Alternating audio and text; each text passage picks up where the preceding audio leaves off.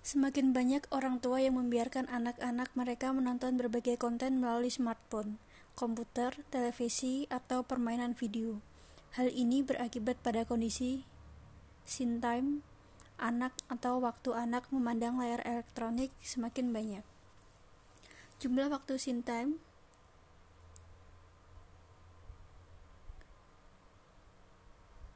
sering menjadi perdebatan orang tua saat ini.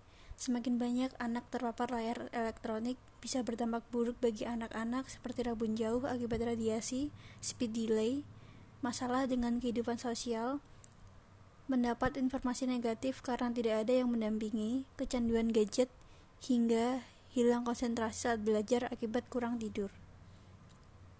Pada 2019, Organisasi Kesehatan Dunia atau WHO merekomendasikan anak-anak di bawah usia 5 tahun menghabiskan satu jam atau kurang pada perangkat digital dan bayi di bawah satu tahun tidak boleh terpapar perangkat digital.